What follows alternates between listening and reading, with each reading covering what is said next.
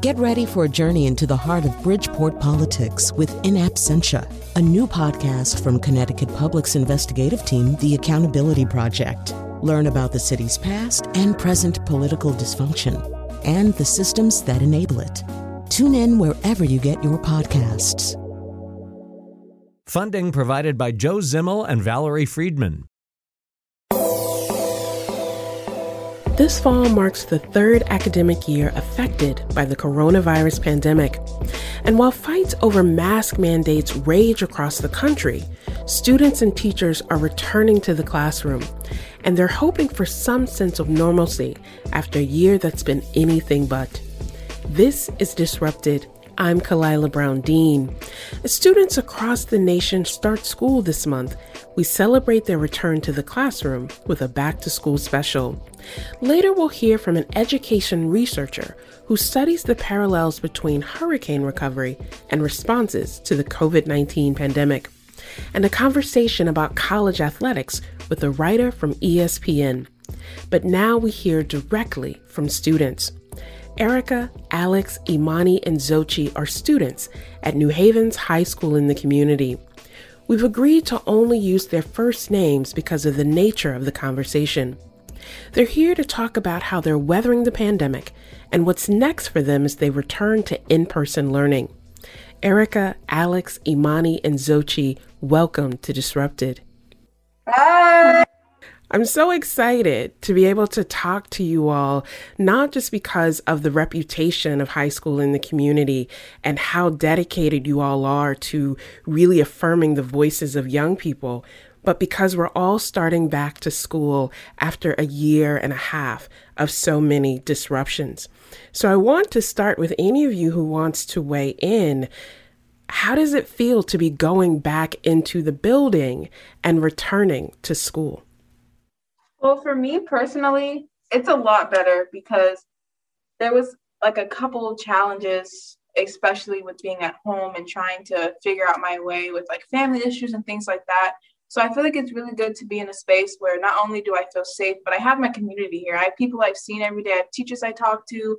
I have other students that I feel comfortable with just laughing. It's like a relief almost.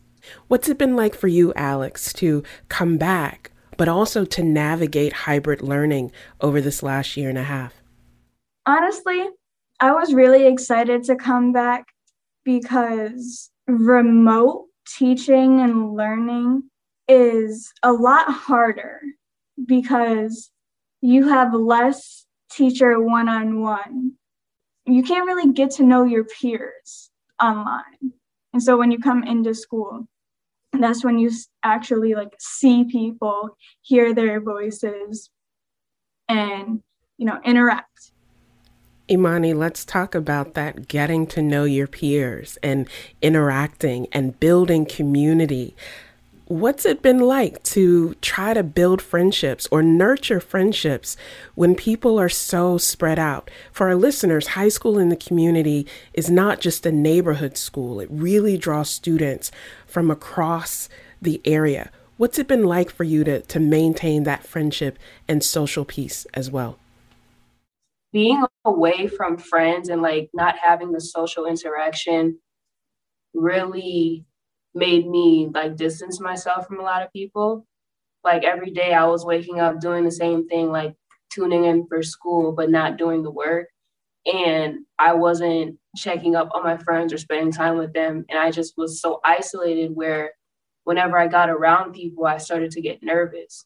So I think being back in school really helped me just get that social interaction again. You know, the thing that I hear from all four of you is that this isn't easy. It's not a one size fit all where everyone has the same experience. There's some nervousness about coming back and, and connecting or reconnecting. There may be some excitement, but there's also this realization that you all are students, but you're people first. And that means that you're navigating lots of things. High school in the community is known for its emphasis on social justice and leadership and really affirming the role of students and young people in being engaged with community, but also calling out injustice.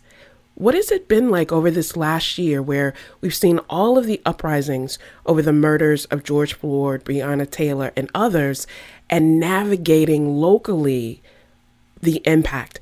What has that been for you? And any of you weigh in on that, please.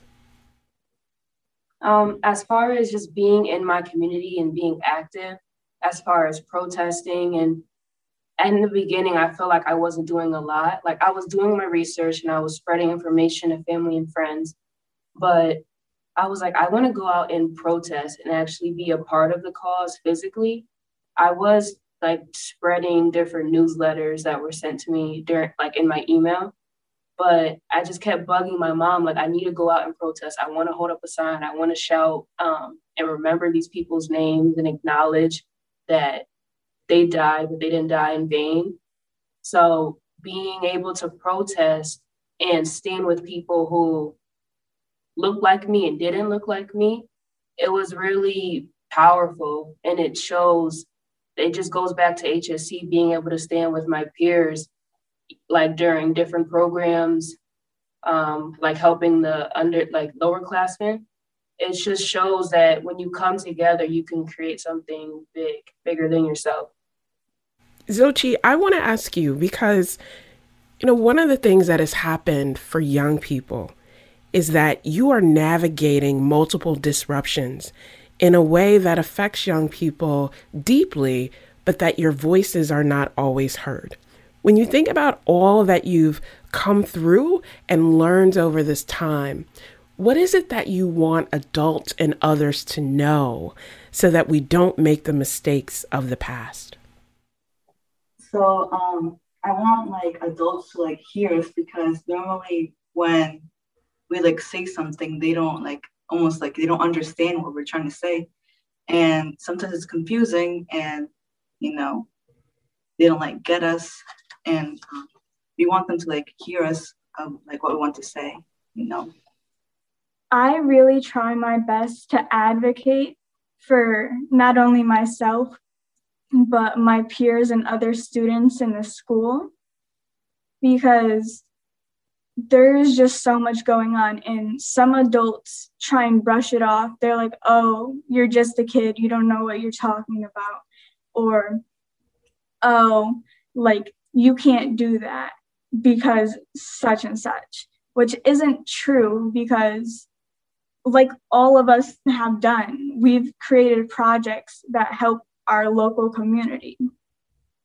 And so just after a while of advocating, you know, going back and forth, even when you're shut down every time, it, the message eventually gets to them. Given what you've been doing to advocate for yourselves and for other students, what sorts of resources or supports would you like to see in your schools in your communities, just in general, to really help young people not just make it through, but thrive? I would like to see more safe, like safe spaces and areas where LGBTQ people are not only supported or welcome, they're genuinely cared about and loved. Thank you, Alex, and thank you for affirming the humanity in all of us. Anyone else, what types of supports or, or resources would you like to see for students and young people? Over quarantine, I really realized that one of the biggest things it affected was my mental health. And I know it affected multiple other people, people who were dealing with mental illnesses like depression or just a lot of anxiety. And like they're home or in a space where they really don't feel comfortable or available to talk to anybody. So for me personally, but other people like me, I think one of the biggest resources, or even it doesn't even have to be money. Like when people say resources, that's the number one thing people think about. But just an opportunity to be yourself, but to just be comfortable with someone else. I feel like that's the biggest thing I want to see. Someone, people here to just talk to. Mm-hmm. So, my last question to all four of you is what are you most looking forward to this year? It doesn't have to just be school, it can be anything in general. Alex, I'll start with you. What are you looking forward to? Um, in this school, we don't use the word clubs, we call them procos. And I'm really looking forward to actually having uh, Pride Proco in person and just for people to actually see that they're not alone. There are other people like them. Thank you. Imani, what about you? What are you looking forward to? I would say academically, just getting into my dream college or just college at all, because I know it's a very big accomplishment when you graduate. And then personally, I really want to define what it is that makes me happy and what my happiness means to me.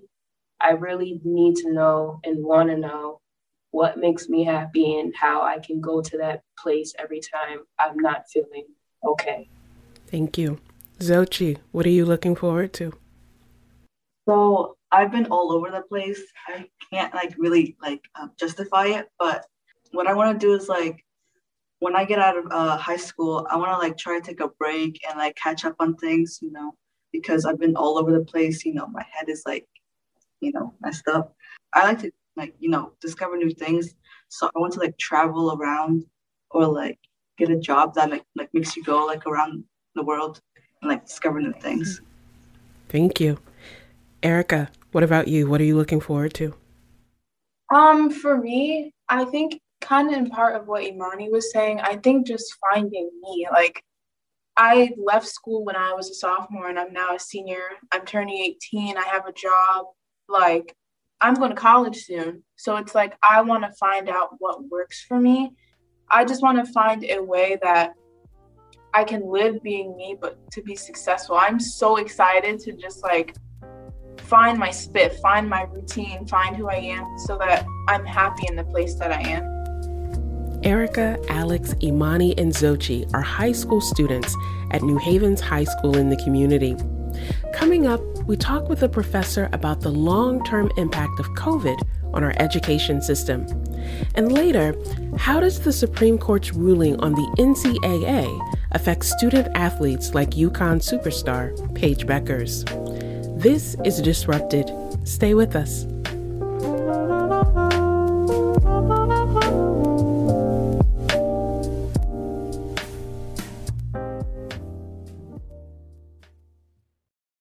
Welcome back to Disrupted. I'm Khalilah Brown Dean. Over the last two weeks, eastern states have dealt with the aftermath of Hurricanes Henri and Ida. In 2020, FEMA made 10 major disaster declarations related to storms across the U.S. And now, as climate change makes hurricane season longer and more intense, researchers are studying how schools respond to disaster. For Dr. Cassandra Davis, there are strong parallels between how schools respond to these natural events and the COVID 19 pandemic. Dr. Davis is Research Associate Professor of Public Policy at the University of North Carolina at Chapel Hill, and she joins us now. Dr. Davis, welcome to Disrupted. Hello, thank you so much for having me. You know, the timeliness of your scholarship, given all that's happening in the country right now, not just the return to buildings, because it wasn't about a return to school, but a return to buildings, as well as some of the natural weather related disasters we're affecting, is so important. And so your scholarship on environmental disruptions in education looked at the impact of hurricanes on school districts. Talk to our listeners about what you and your team found as you looked at communities in North Carolina and Texas. Yes, absolutely. Um, so it it really kind of started from I originally worked with school districts um, and superintendents, um, and particularly those that were in low performing areas. Um, and within, I believe, around October, on October 2016, when Hurricane Matthew hit Eastern North Carolina, I knew instantly, you know, our will we forget the impact of Hurricane Matthew, or a year from now will we say, well, these districts just can't get their life together, you know? And so that really kind of took me down a path of just really wanting to explore the impact or the ways in which that hurricanes or flooding or natural disasters are um, kind of proportionately, but really not, that are hitting populations of people across the US and to what extent that impacted their schooling. So, like you said, we looked at North Carolina and Texas, and we found some really interesting things. The first kind of major thing was that recovery from the educator side will take time, right? We kind of tend to see that when a hurricane hits, a couple weeks later, I mean, uh, unfortunately, a, a, hurricane just hit in New Orleans. And so, this idea we see clean streets, oh, everything's back to normal. And the reality, that's not the case. Some great work out of from Dr. Gates um, looked at Hurricane Katrina um, and suggested that natural disasters such as hurricanes tend to exacerbate pre-existing conditions so if your community is doing well um, a hurricane will in some extent or disaster will in some extent kind of excel the economic well-being of that place if your community is not doing well you're you will regress and so that is kind of what we expected to see especially particularly with looking in school districts another thing that we noticed in the literature, there's very little literature that really talks about disasters in schools. It's, it's sparse, um, sometimes it's contradictory, um, but a lot of the times, most of the time, most of the articles focus strictly on students, which is understandable. And so I really had, as a um, as a descendant of educators, as a former classroom teacher myself, I wanted to know the ways in which this impacted educators. And so we found that educators were losing their mind, rightfully so, as the students were, and that they oftentimes would take up, kind of be the first we hear this phrase the first responder on scene where they're taking care of the needs of their students they're ensuring that they have food their medicines um, shelter housing um, supplies for their family, and they're oftentimes leaving themselves behind. And they also just went through the, the storm as well. So we we we noted one, recovery takes time. Two, don't forget about your educators, especially in their mental health and well-being. If they're not on it, or if they're not able to be on it because of their situations, how can we possibly expect them to teach? You know, before we talk about COVID, I want to dive into something that you said about seeing educators as first responders. We now have a sense of the impact of trauma and repeated exposure to trauma on first responders like law enforcement officers or firefighters. I'm thinking of now approaching the 20th anniversary of 9 11. We understand that just going back to work does not make things better or make things right how can we better give that kind of grace and space to our educators that says, we understand what you're going through. We just won't drop you back into the classroom and say, make things the same? Such a great question, especially, you know, that layer of educators that are in um, communities um, or districts that have been identified as low performing. I mean, the pressure is beyond beyond comparable. Um, we don't tend to have that type of pressure, to my extent, in um, nine to five jobs, where the moment something happens, like th- there's questions about yourself and your integrity and your ethics and, and, and all of that. But we see t- um, teacher turnover rates extremely high in these areas. We see principal turnover rates incredibly high. There's definitely this deficit that there's either the students are failing, the parents are failing, or the educators are failing, or a collaboration, a, a, a um, smorgasbord, a, a recipe, a soup of all of them are failing we really ignore, as administrators, as policymakers, we really ignore the fact that there are structural things that are going on. I just finished up this report um, funded by Homeland Security, where we were talking about, we were we were quest to really kind of uncover vulnerability. And this phrase gets thrown around so much in the disaster language ultimately what we came up with is that we a person is not vulnerable it is the systemic racism it it is the these um, the things that were put in place that prevent them from receiving equitable resources to housing, healthcare, schooling, that puts them in places of low-lying flood zones where people should not be, but they were able to purchase the land because it was the cheap land. You know, they're not vulnerable. We've created a system that allows people, and unfortunately, people of color, um, that allows people of color, low income communities to kind of keep on being fed that false narrative. So your question like hits me in so many different areas. And but yes, it is we we need to stop pointing to educators, why aren't you getting your life together? Now, to be fair, some educators probably do, right? but we need to stop pointing the fingers at the educators, at the parents, at the students, and start to look at the structure. Um, how, how can I expect a principal to talk about preparedness, disaster preparedness, when they've given kind of the, hey, we're, still waiting for our Title I funds so that we can buy toilet paper in this building? preparedness is so out the window if we're looking at how to keep the lights on how to be sustainable for today and so there's a there's a real need for having this conversation not just in education spaces but also in disaster spaces and other spaces combined you know one of the things that we emphasize on the show is how the choices that we make are interconnected and interrelated but the choices that we have are often structured by institutions and processes that we don't control in terms of where people can afford to buy a home or to build a life for their family then has an impact on where they go to school, the kind of tax revenue that can support those districts. And that I think is to your point about vulnerability is constructed in a way that doesn't always respect individual choices. And at the same time, you have said as we think about disaster, we think about preparation and relief when we think about these storms. We also need to think about COVID 19 as having that broad environmental disruption and impact on these communities who aren't vulnerable, but who have been made vulnerable by those structures. Why do you see COVID 19 and coronavirus more broadly within the same sort of play of natural disasters that can have this impact? Absolutely. So, the analogy that I, I use is that um, when I'm studying hurricanes, and kind of like a little bit of what I've said, um, we, we see a hurricane coming, we, we, he- we hear that it's about to hit.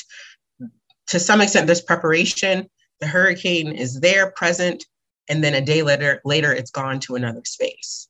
Um, even in those situations, our research has shown that educators have mentioned that it takes two, given two years. Um, we, we surveyed educators after Hurricane Matthew, um, and we asked them this was Hurricane Matthew hit in 2016. We surveyed them in 2018, and we asked them to what extent did they feel like they have recovered. And about it was closer to 25% of the educators said that they were still they still noticed that students were weren't completely there yet.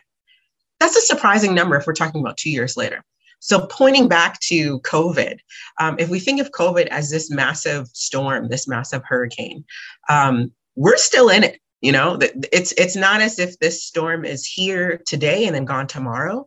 This covid storm has heaven's sakes it's been here for I mean, it's it's feeling like decades. It's been here for a, over a year.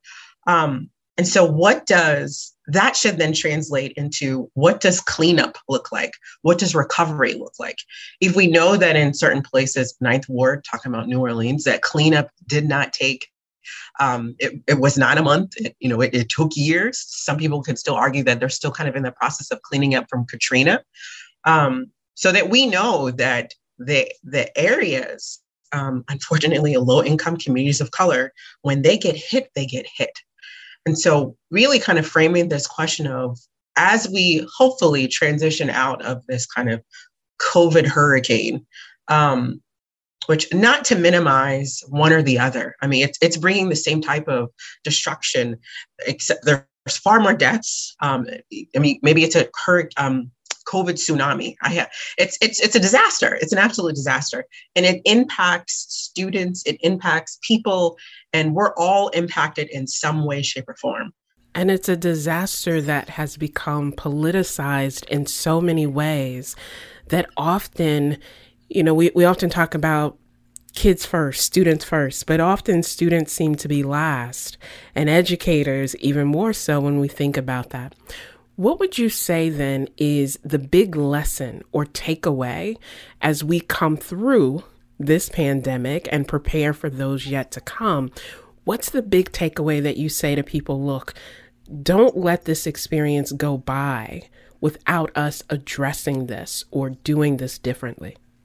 I think there, there's two things. One thing for the patients as an educator, as a as like I said, as a former classroom teacher, current um, professor, um, being patient with recovery process. That the recovery process is much longer, way longer than we ever anticipate, and that's from my working with hurricanes. Like I said, short periods. We're talking potentially two months, two years of recovery process. Um, in looking at COVID, seeing that it's been around for over a year, um, that that recovery process, I, I, mean, I'm not even able to estimate how long that recovery process looks for different groups, but recognizing that recovery takes time. Um, on the other side of that, um, there's a little bit of urgency, maybe a lot of bit of urgency. Um, that yes, recovery takes time, but that's not the excuse to be like, well, those students will just be what those students are. Um, recommendations would be to really kind of ha- having these um, honest conversation about structural racism within schools within school settings. So having that conversation that one recovery takes time but two we need to be preparing like what are the things that we need to do to start this conversation of how this looks? Understanding equity in our schooling and resources and access. How are we building um, maintaining strengthening our relationship with our family members. They're going through COVID just like we are. So, what acts are we doing to improve that relationship? Um, what are the needs? I mean, besides health, like, you know, besides these other needs, what, what are some holes that we see in our current system that aren't making it? i.e., our students don't have access to Wi Fi. so, really kind of having these uncomfortable but honest but needed conversations to then build this foundation of a strong recovery that again will take us time.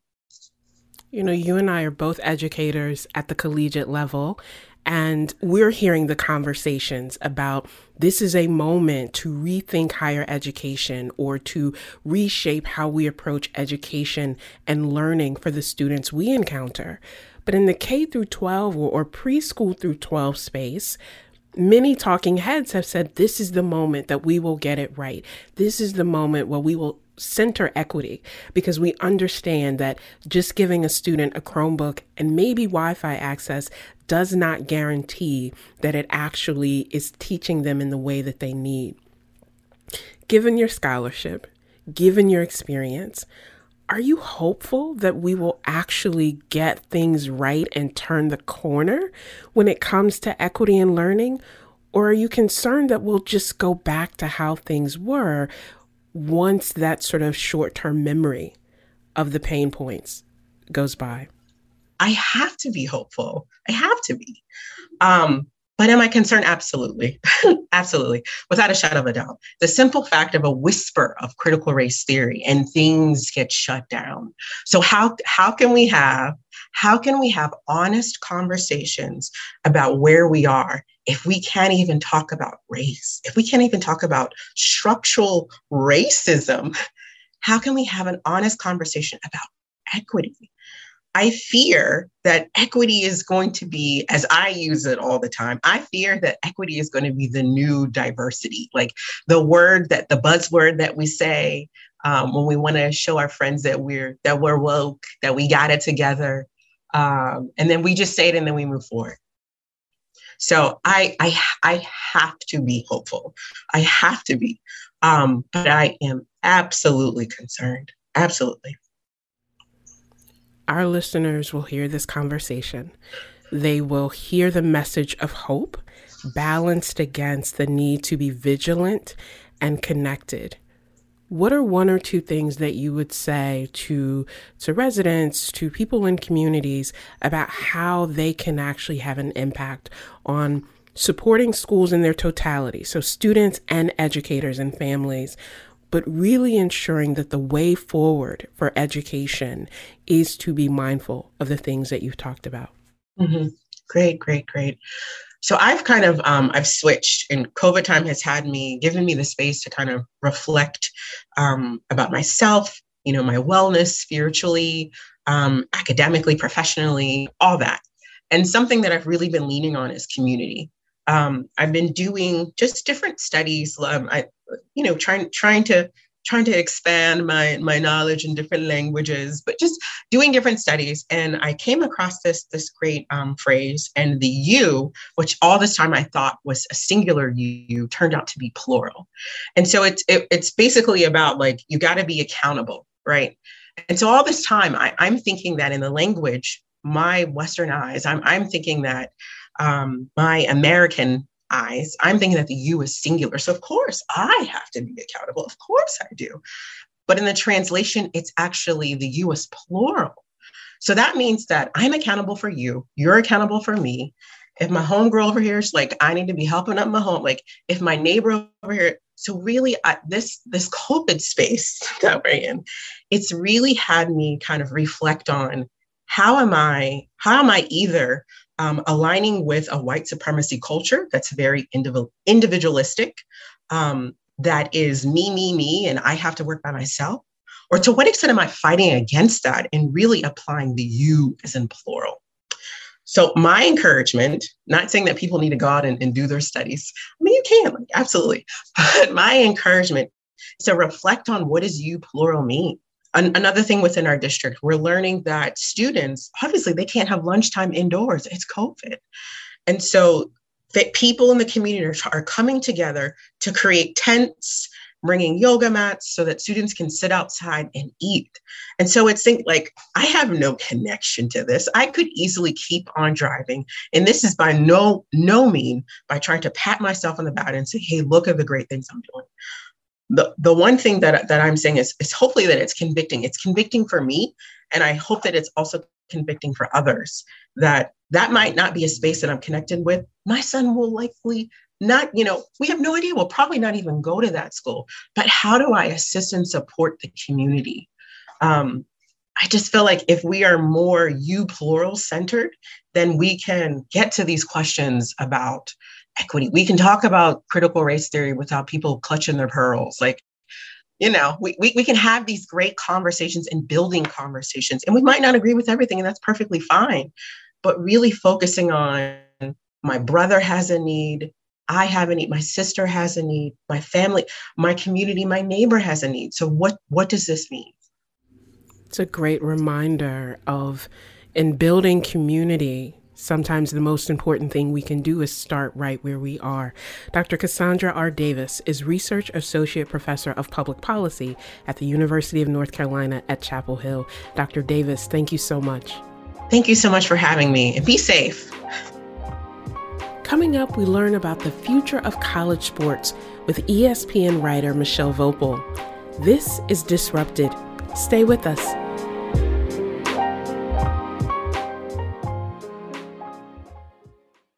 Welcome back to Disrupted. I'm Khalilah Brown Dean.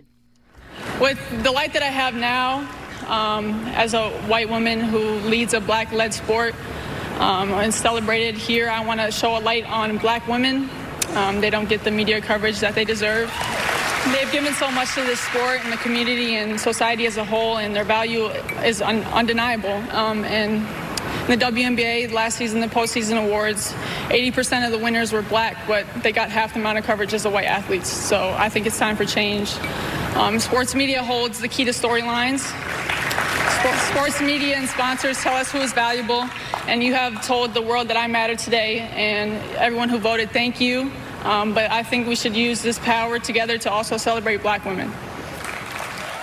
That's audio of UConn women's basketball star Paige Bueckers accepting the ESPY Award for Best College Athlete in Women's Sports. In her freshman year, Bueckers rocketed to become one of the biggest names in college sports. And thanks to a series of rulings from the Supreme Court and the NCAA, Bueckers and other athletes could soon reap the financial rewards of their hard work. In a landmark change, student athletes can now make money off their name, image, and likeness. Michelle Voepel is a women's basketball and college sports writer for ESPN and ESPNW. She's covered the recent developments in amateur athletics and is here to talk about how players are gaining more control over their likeness. Michelle, welcome to Disrupted. Thank you for having me. You know, as we're thinking about the return to school and the return to campus, students have really been struggling to figure out how they balance all of these things amid uncertainty.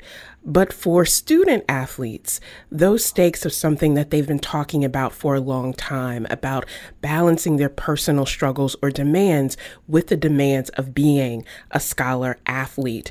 For those in the audience who may not be aware of what that may look like, Talk to us a little about what student athletes have been dealing with historically.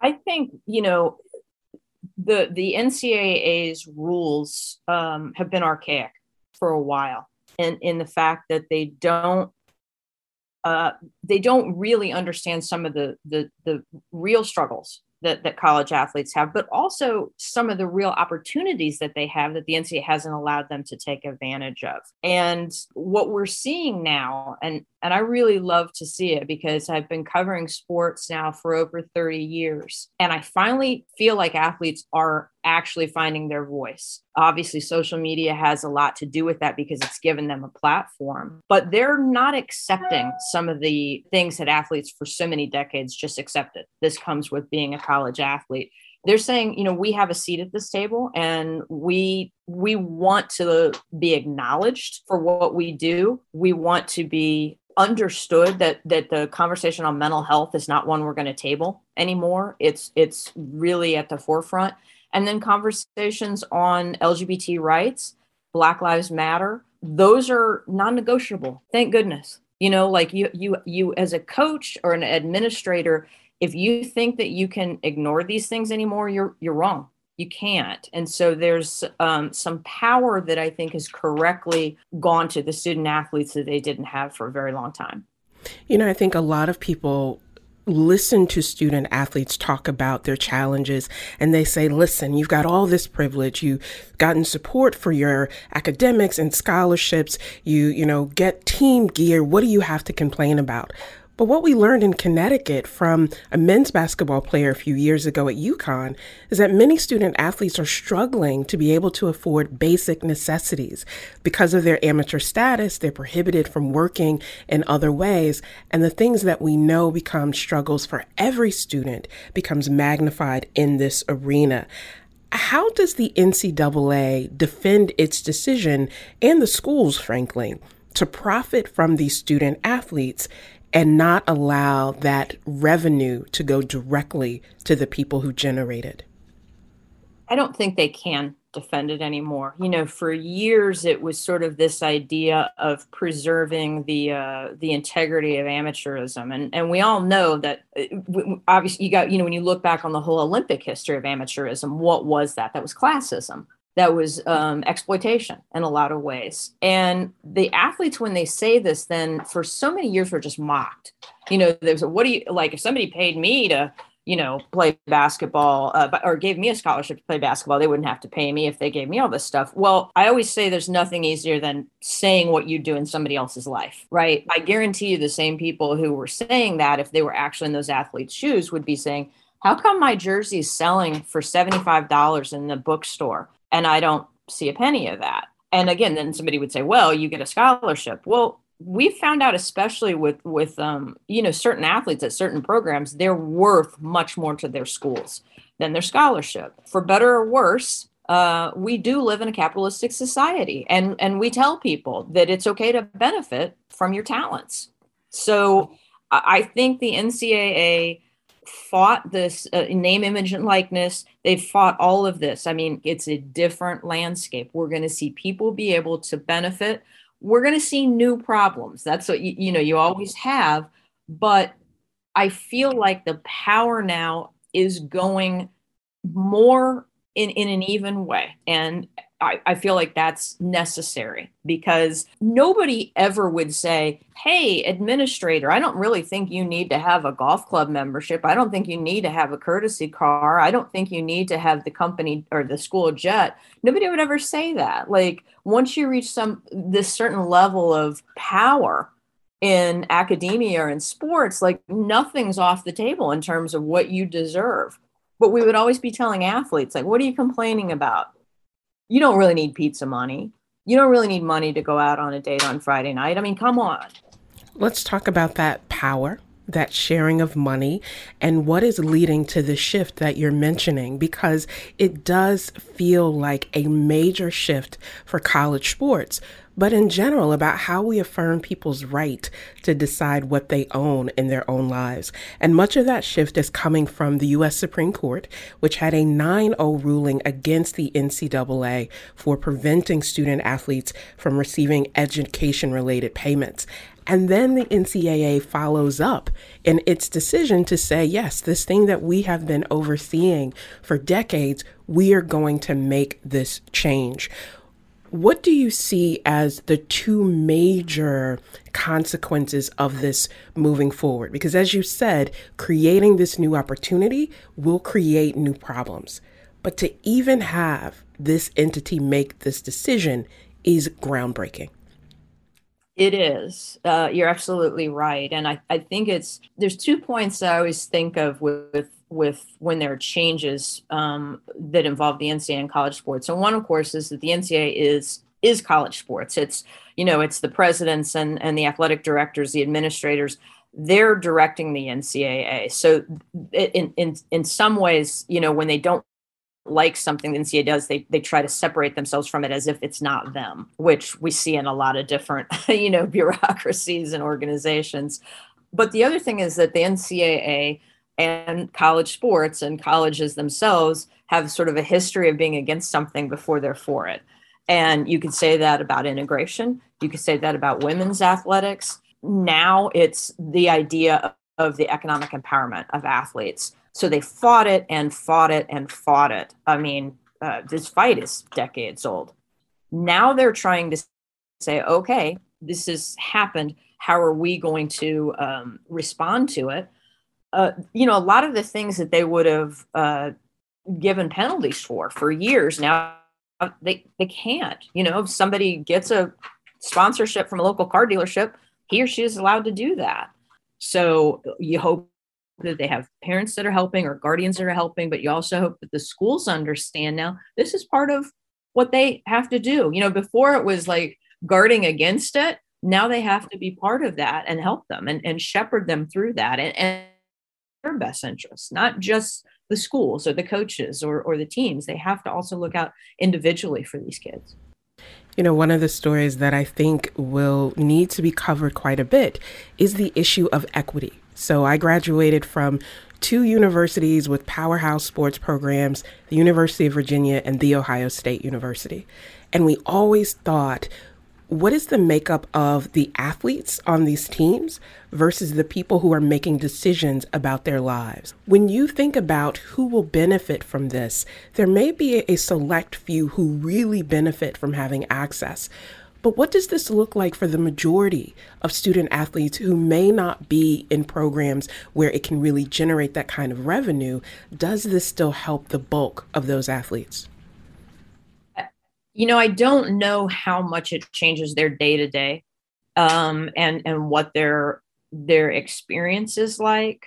There's always, I think, a fear on my on my part of when you have this big consortium of, of, of power um, where does that leave everybody else, um, including obviously historically black colleges that have been um, shortchanged in, in so many ways in terms of, of the you know the athletic world and and how um, marginalized sometimes they are. So for for all of us who are, who are you know sort of in the in the business of watching all this and chronicling it we're on a learning process too you know, in terms of what we're watching for, what questions we're asking, and then to hold the, you know, to hold certain people's feet to the fire, you know, and and people who sometimes hide behind different things like, oh, the NCAA says this. Okay, well now this is on you. What are you doing about it? Um, and and that's going to be, you know, the responsibility. It's not going to just be covering